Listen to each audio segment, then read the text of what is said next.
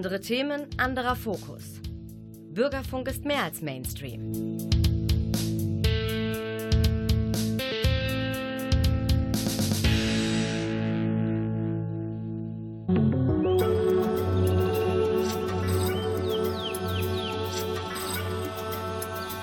We can recall back in the mid 70s.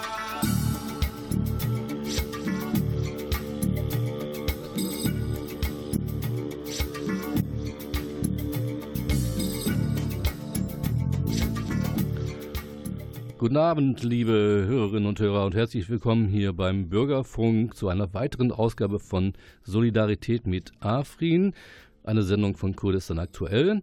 Mein Name ist Klaus Blöde und wir haben ganz spannende Themen und ganz wichtige Themen, die wir heute hier besprechen müssen.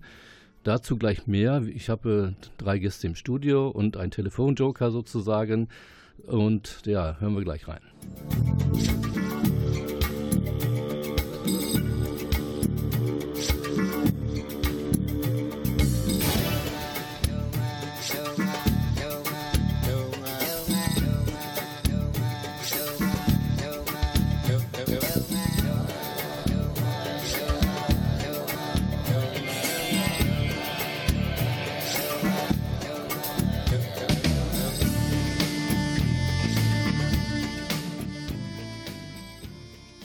Ja, nochmal schönen guten Abend, liebe Hörerinnen und Hörer, und herzlich willkommen zur Sendung von Solidarität mit Afrin, eine Sendung von Kurdistan aktuell.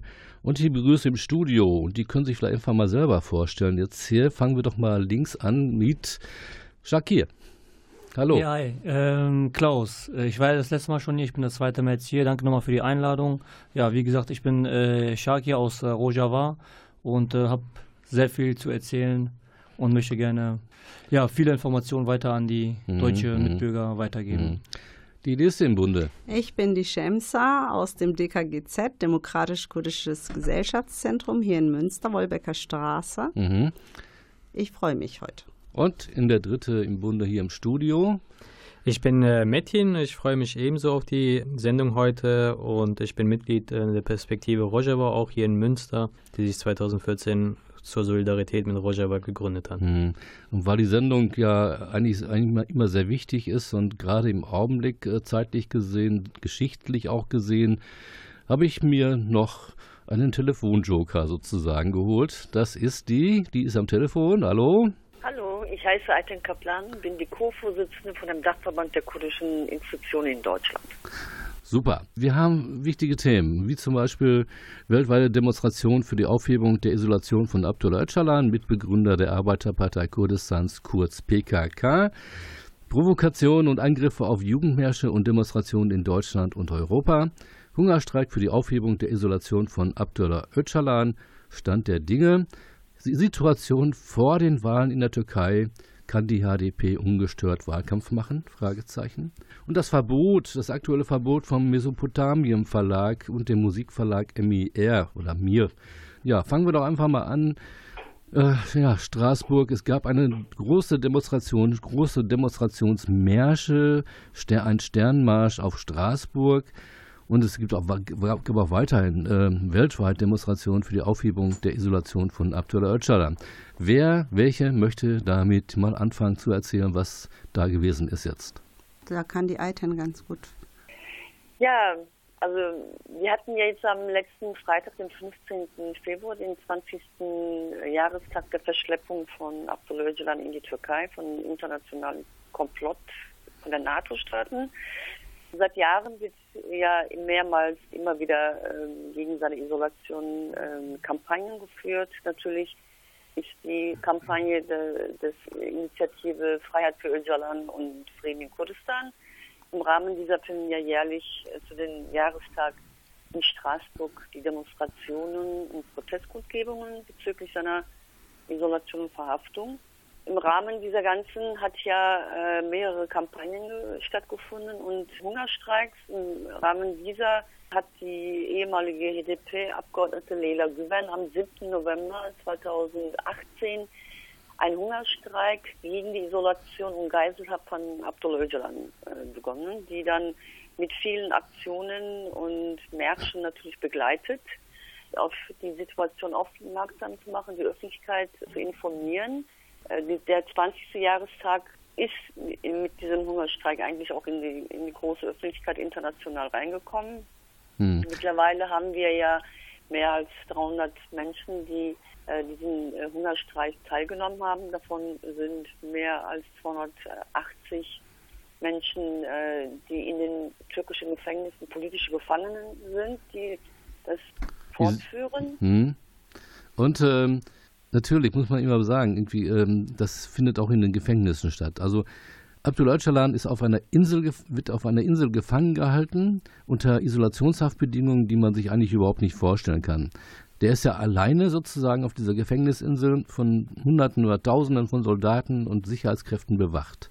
Das ist ja ein Gefängnis, eine Militärinsel, mhm. Äh, wo es ja speziell dieses Gefängnis gebaut worden ist, um die Feinde des türkischen Staates da aufzuhalten, zu lassen und in Gewahrsam zu nehmen. Und das ist nun mal gegenwärtig Abdullah Öcalan, der äh, abgeschottet von der äh, Öffentlichkeit, auch von seinen Anwälten, die seit sieben Jahren ihn nicht besuchen dürfen und von der Familie.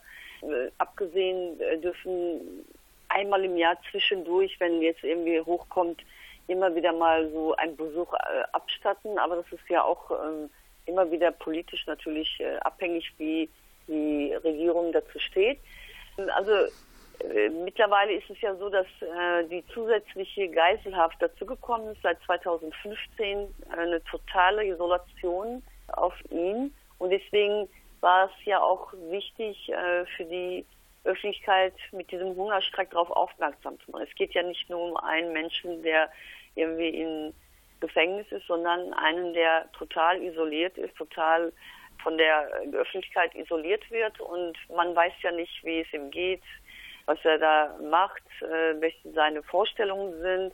Das hat ja auch politische Gründe, genauso wie wie die in Deutschland auch behandelt wird. Zum Beispiel in Deutschland sind ja Bilder, seine Bilder verboten. Ja, zu, äh, zu dem Thema kommen wir gleich noch irgendwie zur Kriminalisierung hier auch in Deutschland von Farben, äh, Fahnen und, und so weiter, Symbolen. Aber ich würde speziell dazu eingehen. Ja. Also äh, alleine jetzt schon, das hat ja mit den Bildern von Abdullah Öcalan angefangen zu verbieten, mhm, mhm. weil äh, die Politik und die ähm, Verfassungsschutz äh, oder Bundeskriminalamt damit meint, dass es Propaganda für die PKK wäre, aber in, äh, im Hintergrund eigentlich den Menschen komplett aus der Öffentlichkeit äh, auszulöschen obwohl äh, die Kurden immer wieder darauf äh, aufmerksam machen, dass seine Situation in den Gefängnissen, was andere das Recht haben auf äh, Rechtbeistand, genauso auch Familienbesuche wird ihm äh, seit Jahren verwehrt und das ist das, was auch das Paradoxe daran ist, dass in Deutschland gerade seine Bilder jetzt verboten wurden sind seit 2. März 2017. Mhm. Äh, das ist das Interessante an der ganzen Geschichte, weil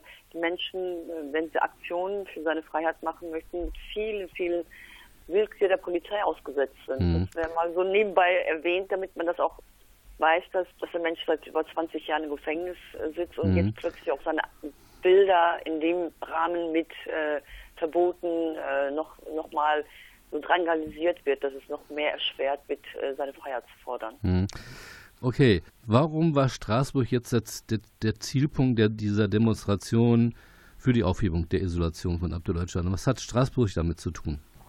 Weil es wurde ja in den, in, in, hier in Medien in Deutschland überhaupt nicht darüber berichtet.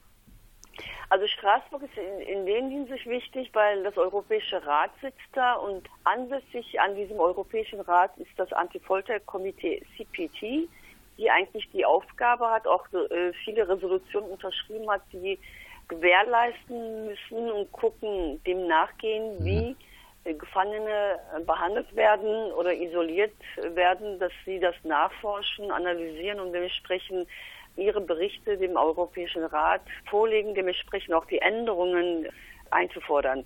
Daher ist es wichtig, dass diese Demonstration, also diese weltweite, europaweite Demonstration in Straßburg findet, dass immer wieder darauf Aufmerksamkeit gemacht, also aufmerksam gemacht wird, das Europarat sowie das Anti-Folter-Komitee in der Hinsicht in der Pflicht sind. Und äh, leider Gottes äh, verweigert sich ja die Anti-Folter-Komitee CPT, diese nachzugehen und deswegen findet auch der Hungerstreik der 13 Kurdinnen und Kurdinnen in Straßburg seit äh, 17. Dezember auch da statt. Mhm.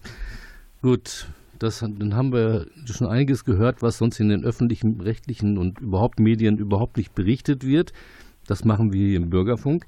Wir machen jetzt erstmal ein wenig Musik und sprechen dann weiter über Provokationen und Angriffe auf diese, auf die Jugendmärsche und auf die Demonstrationen in Deutschland und Europa. Wir hören jetzt Ahmed Kaya mit Yakarin.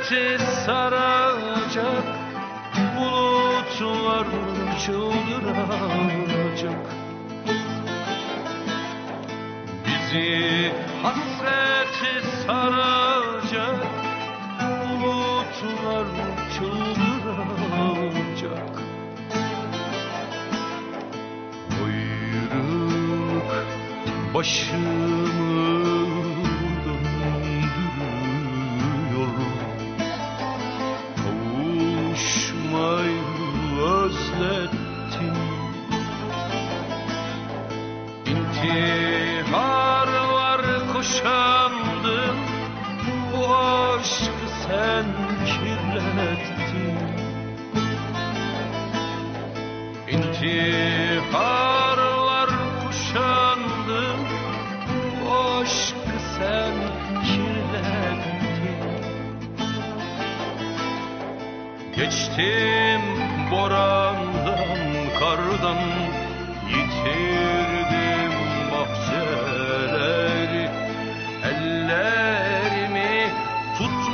Yansan gülüm yakar.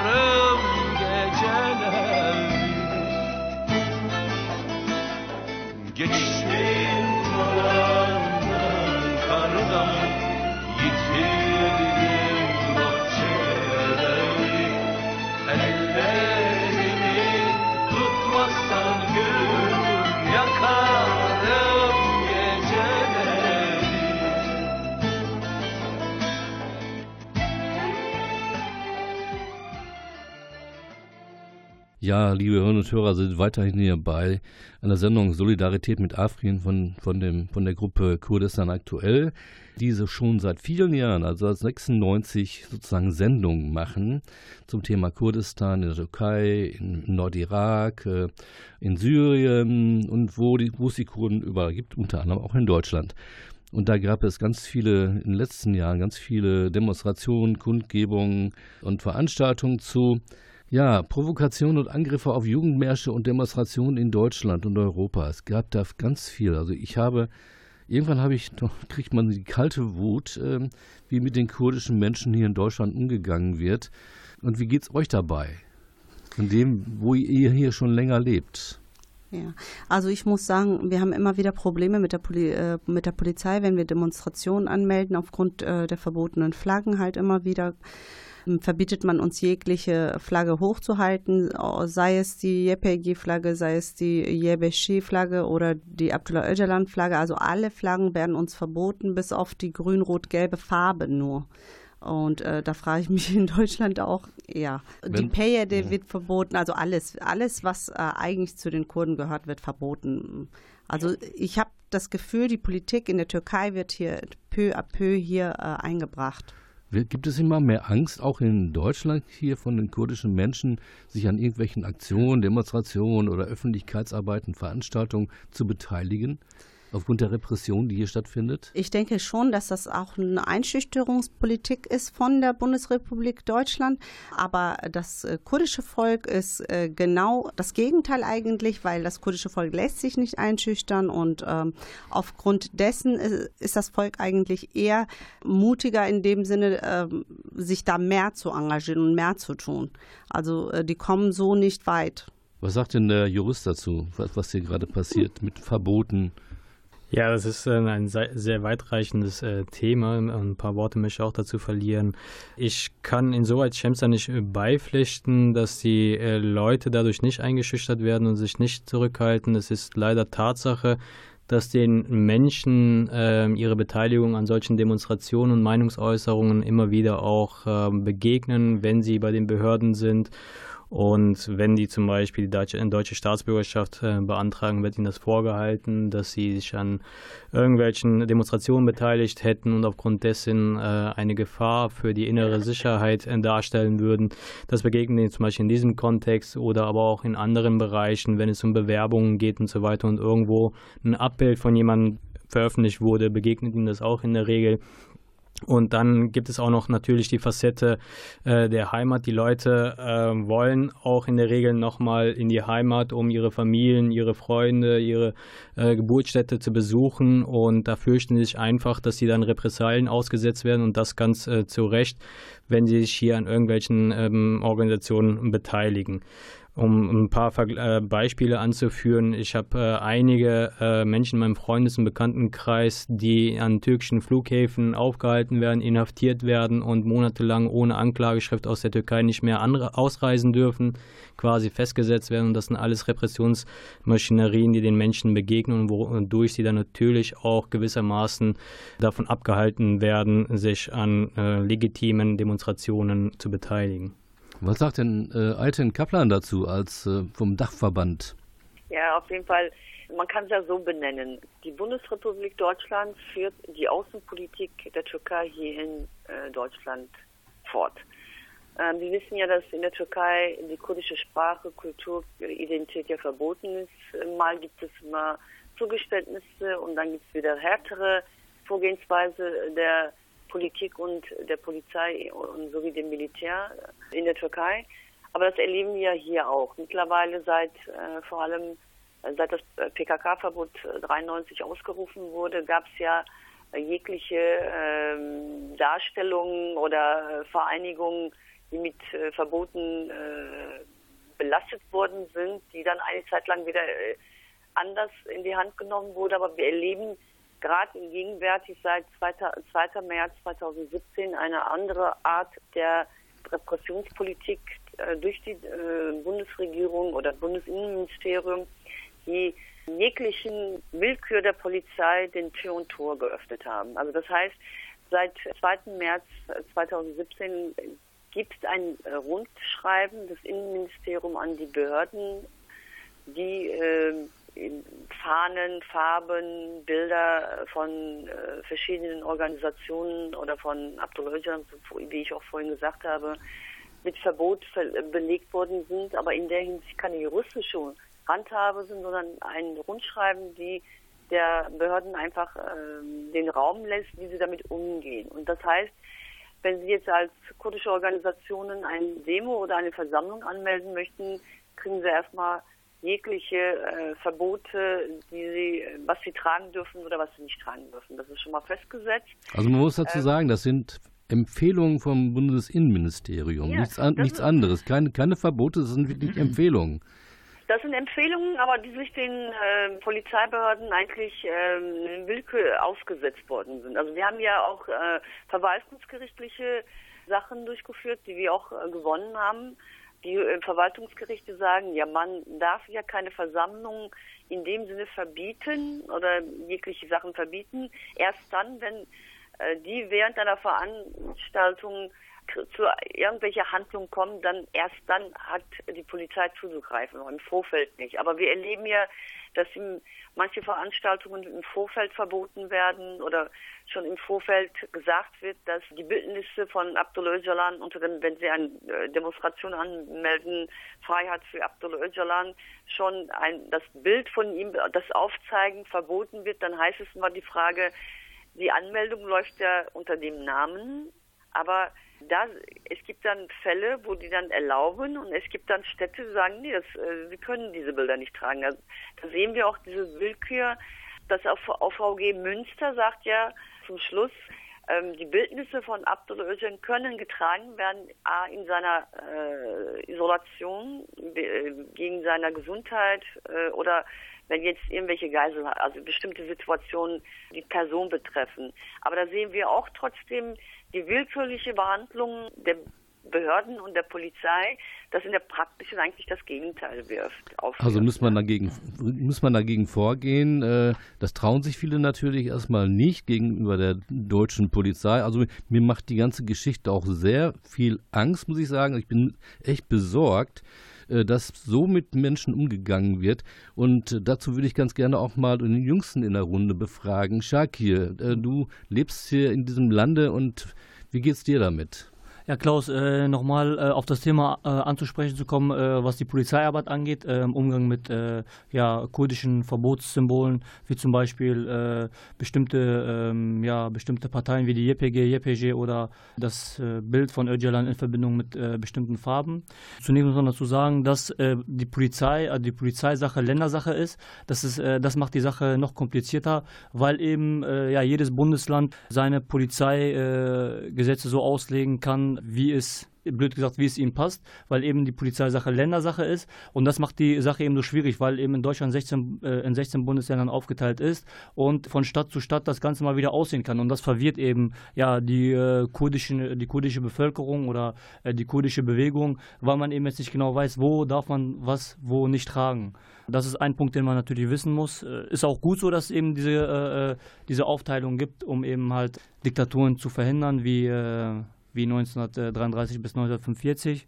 Mm, aber was ich jetzt einfach aus Erfahrung äh, berichten kann, was diese Repressalie, äh, Repressalien oder die Politik der deutschen Bundesregierung angeht. Ich war selbst drei Jahre bei der Bundespolizei und in diesen drei Jahren, äh, Klaus, äh, habe ich Sachen gesehen, erlebt, das mir wieder vor den Augen gehalten hat, dass eben die Kurden ja in Generalverdacht äh, äh, geraten unabhängig davon, welche Parteien sie unterstützen oder ob sie überhaupt politisch aktiv sind. Mhm. Wir haben im Einsatzrecht, äh, also das ist, äh, das ist äh, ein Fach bei der Polizei, da geht es halt um die Anwendung von, von Befugnissen in bestimmten Situationen. Man hat oft bei Versammlungen oder ähm, beim Versammlungsgesetz eben oft das Negativbeispiel die Kurden gehabt, Kurdendemos, weil es eben viele gibt in Deutschland. Das Traurige war eben, war eben immer, diese Kurdendemos wurden immer als Negativbeispiele genannt und ja, das lässt einen innerlich, sage ich mal, mal, ja, sauer werden, aber man kann in mhm. dem Moment nichts tun, weil man eben gegen den Staat erstmal wenig tun kann.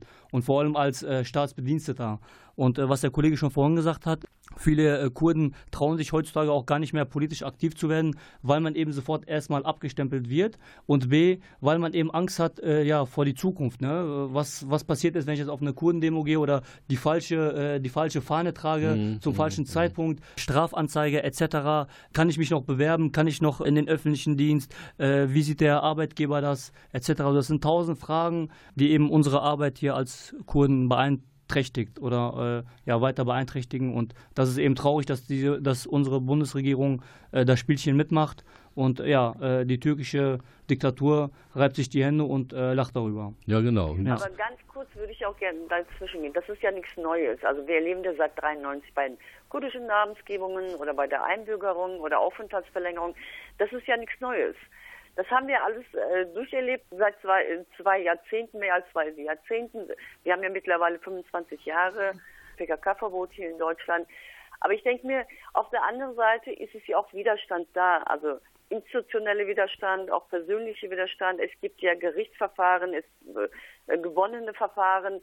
Das Problem ist, dass äh, die Bundesregierung statt die letzten 25 Jahre mal Resümee passiert und zu gucken, was hat sie mir gebracht, was hat sie mir nicht gebracht. Das hängt auch davon ab, weil die Bundesregierung auch gar keine Kurdenpolitik hat. Äh, die haben gar keine politische Vorstellung, wie sie an den zweitgrößten Community hier in Deutschland, wir reden ja von 800 bis über eine Million Menschen, die hier leben, davon mehr als ein Drittel deutsche Staatsbürger sind, dass da hier keine Politik für die gemacht wird, wo man schaffen kann, gesellschaftlich Integrationspolitik betreiben kann, indem man in Dialog tretet. Man wird ja pauschal nach der Herkunft, äh, welchen Pässe man hat, aber nicht die Identität. Hm, das, ist, das ist Rassismus, das ist staatlich ja. geförderter Rassismus, ja. ja.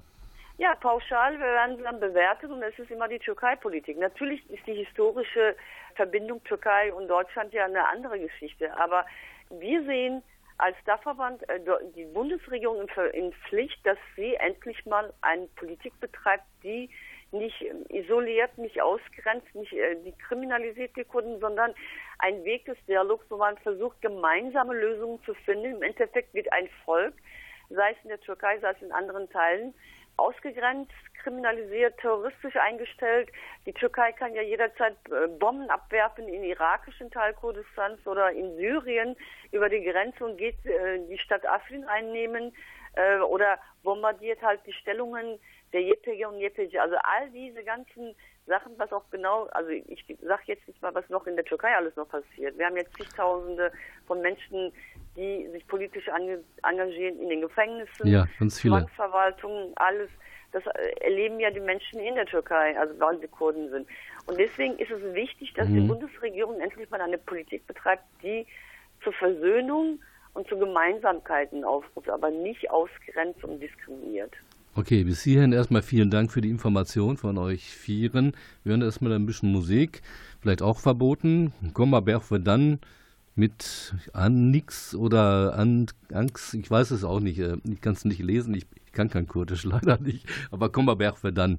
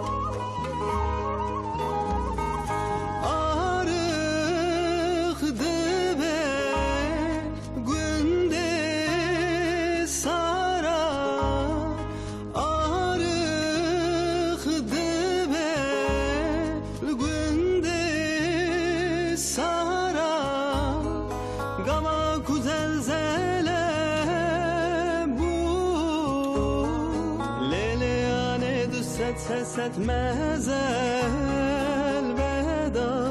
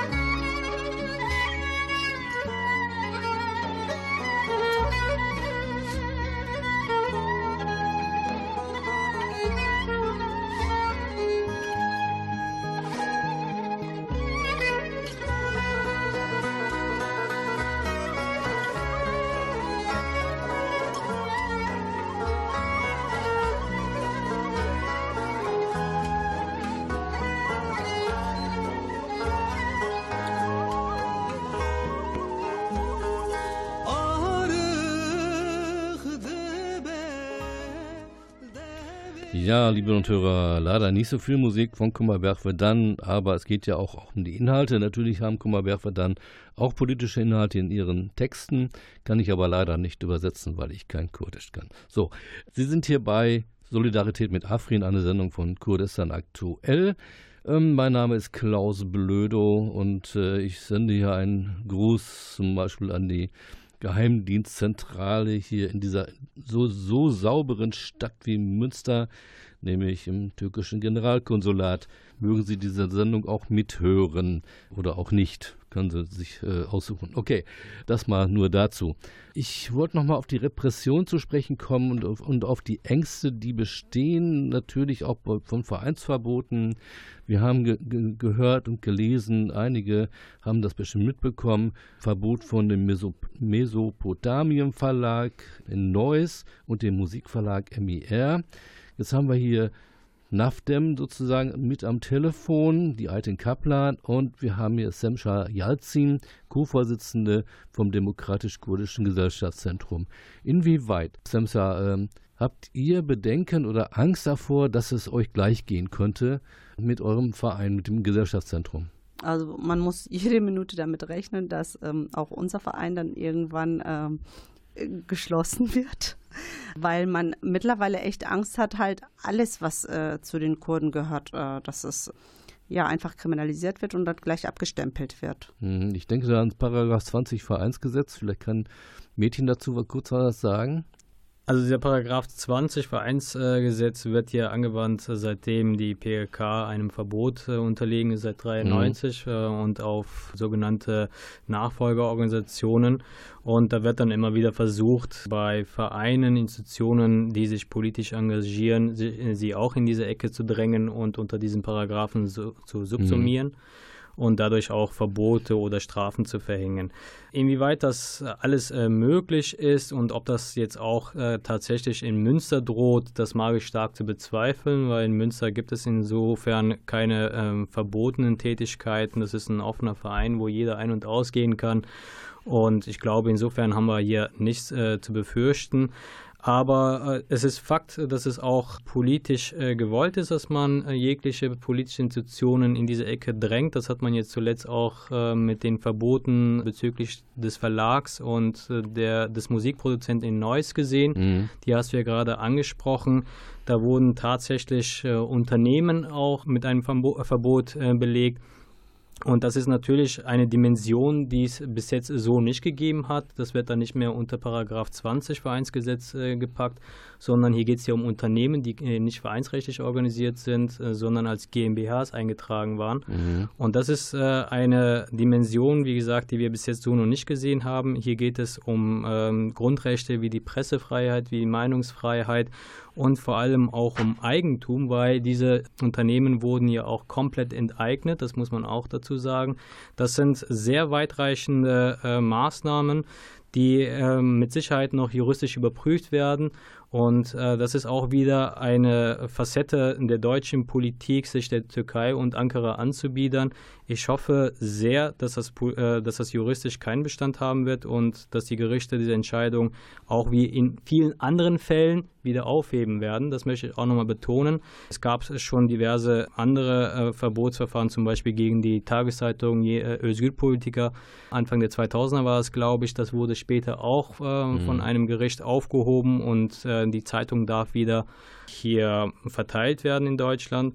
Und ich gehe auch stark davon aus, ähm, dass das neuerliche Verbot wieder aufgehoben wird. Mhm. Also ich befürchte ja irgendwie, meine, sie machen es ja immer, immer wieder. Und, und, dass sie sowas anfangen, versuchen, erstmal irgendwie grundsätzlich stören, dass damit hinterher keiner mehr irgendwie sich damit beschäftigt oder beschäftigen will, aus Angst davor, selber in, irgendwie in die Mühlen der Justiz zu geraten oder in die Hände der Polizei zu kommen oder der Geheimdienste oder dass die Informationen darüber dann irgendwie an, an ihre, ihre äh, an die an die Geheimdienste der, der Länder wie äh, Türkei oder wo auch immerhin weitergegeben werden.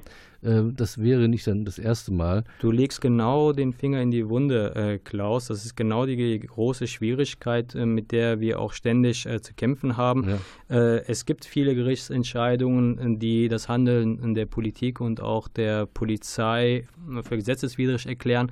Aber um ein Beispiel zu geben, wenn Demonstrationen zum Beispiel verboten werden, dann kommt das Verbot in der Regel einen Tag vor der Demonstration oder auch die ganzen Auflagen kommen einen Tag vor der Demonstration und bis man eine Gerichtsentscheidung über äh, diese Entscheidung hat, ist die Demo schon vorbei. Oder Und- verhindert. Oder verhindert. Man kann es äh, in der Regel nur rückwirkend überprüfen lassen durch eine Fortsetzungsfeststellungsklage und das führt eben nicht dazu, dass die Polizei beim nächsten Mal ihr Handeln dann entsprechend anpasst, sondern die machen genauso weiter wie vorher. Mhm. Ja, wie sieht es mit NAFTEM aus? Ganz kurz vielleicht mal. Äh, habt ihr die Befürchtung, dass NAFTEM verboten werden könnte?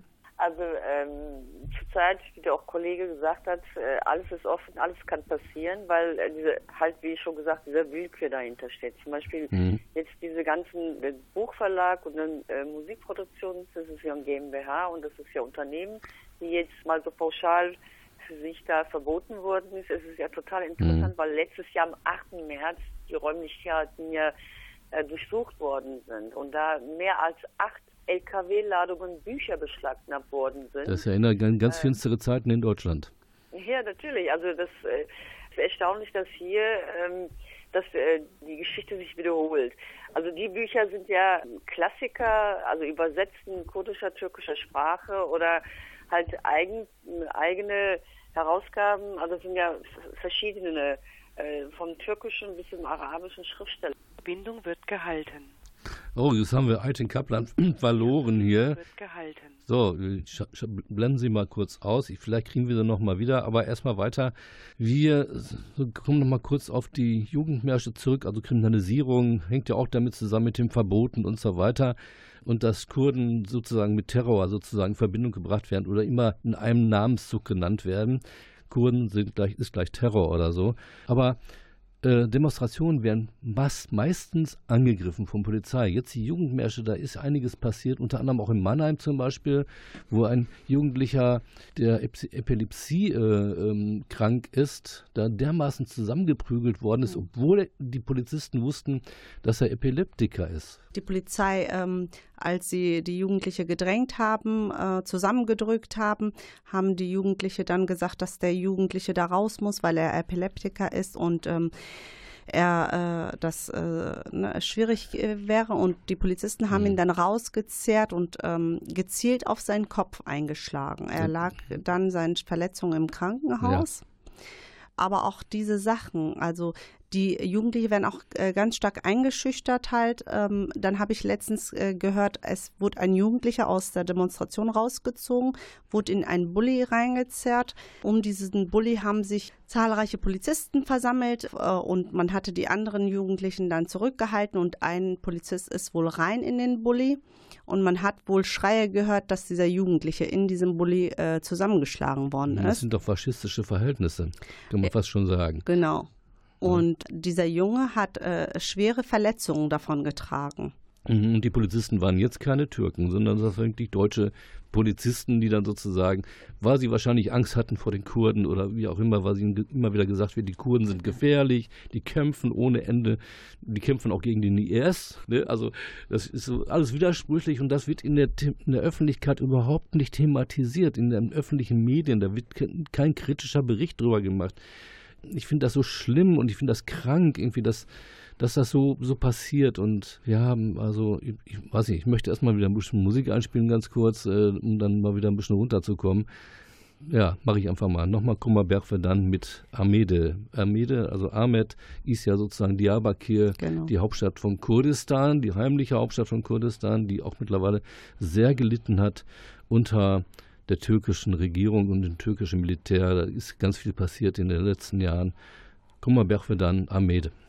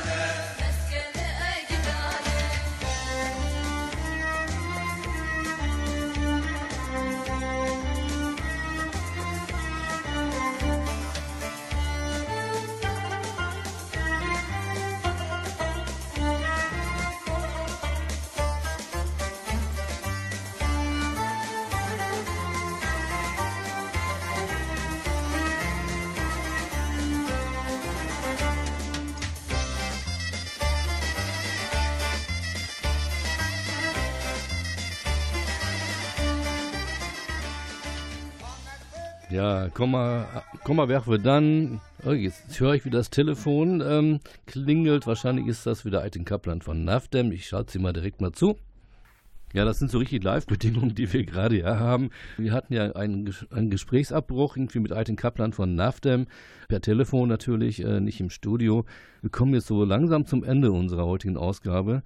Es ist ganz viel passiert hierbei in Gesprächen und ganz viele Informationen. Und ich würde einfach mal ganz gerne darauf eingehen, wir haben jetzt demnächst Wahlen in der Türkei. Und da ist ja auch die HDP, die, Kur die kurdenfreundliche Partei sozusagen. Können wir vielleicht mal jemand sagen, was HDP heißt? Partei des Volkes. Partei des Volkes, okay. Diesen treten auf jeden Fall auch wieder an. Können, können die eigentlich ungestört Wahlkampf machen in der Türkei? Ja, natürlich nicht. Also es werden hm. Wahlkampf gemacht, trotz all der Repressionen und Kriminalisierung auch in der Türkei. Ähm, aber es kommt ja natürlich täglich fünf bis zehn Leute, die verhaftet werden während des Wahlkampfes, wenn die auf der Straße Flyer oder sowas verteilen, genauso Infostand haben. Also sie machen gerade unter schwierigen Umständen, also Umständen ihr Wahlkampf.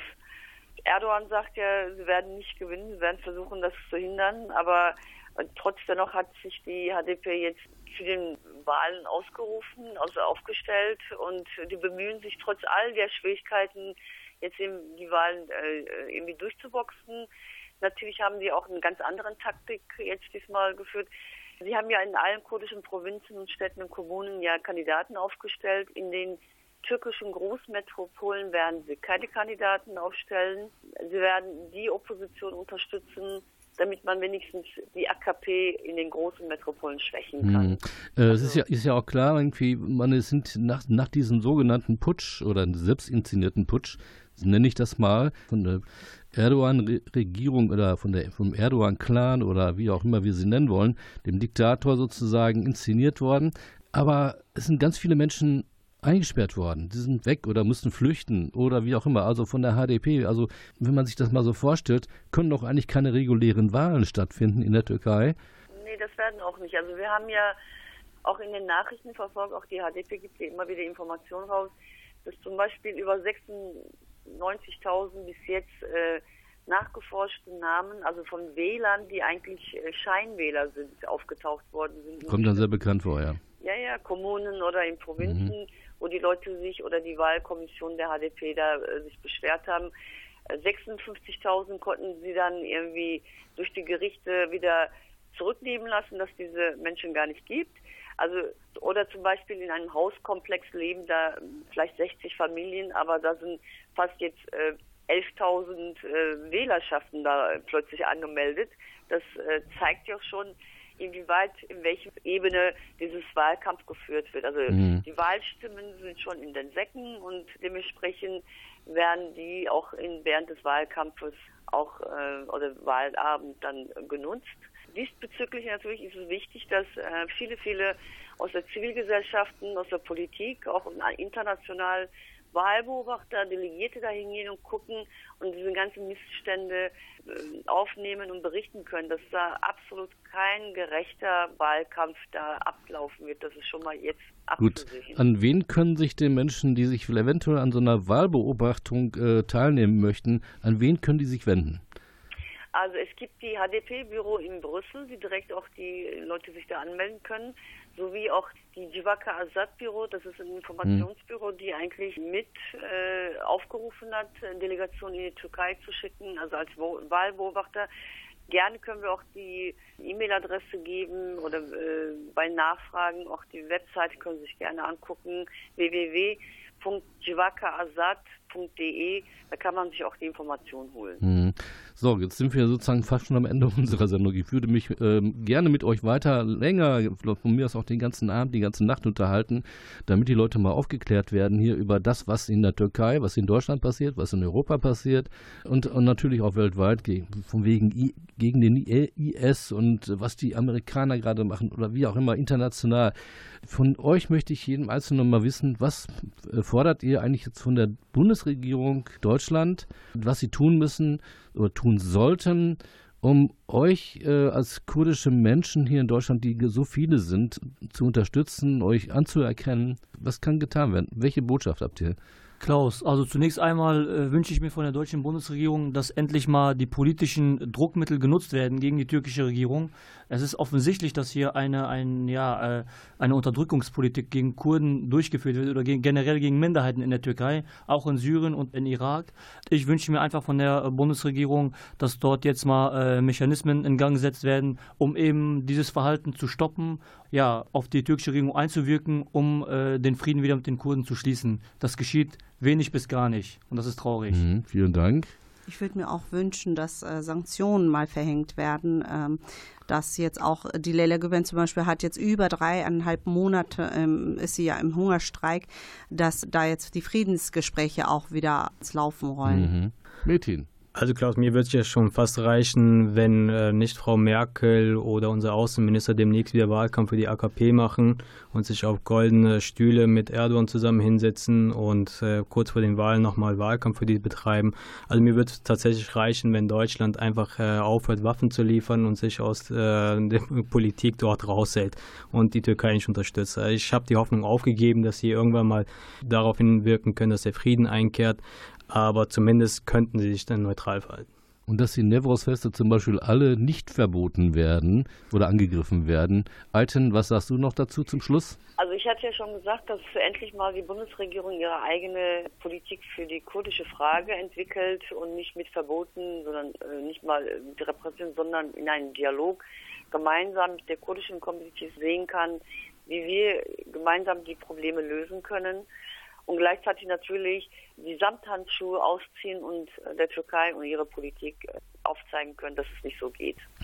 Gut, ich bedanke mich an dieser Stelle bei euch allen, an äh, Alten Kaplan von NAFDEM, äh, dem Dachverband äh, der demokratisch-kurdischen Gesellschaftszentren, ähm, an Semsa Yalzin, Co-Vorsitzende vom Demokratisch-Kurdischen Gesellschaftszentrum hier in Münster, Shakir, ein kurdischer Mensch, der hier schon lange lebt und aus Afrin oder Rojava kommt, dafür, darüber eigentlich demnächst mal ein bisschen mehr erzählen kann, damit wir auch mal eine Sendung damit füllen können, was diese Situation angeht. Mädchengüler von der Perspektive Rojava. Wir hatten uns letztes Mal schon mal drüber unterhalten, über, über Perspektive Rojava. Vielleicht kann man da auch demnächst mal nochmal wieder eine Sendung zu machen. Ist ganz wichtig, weil dort ganz viel passiert in dieser Region. Mein Name ist Klaus Blödo.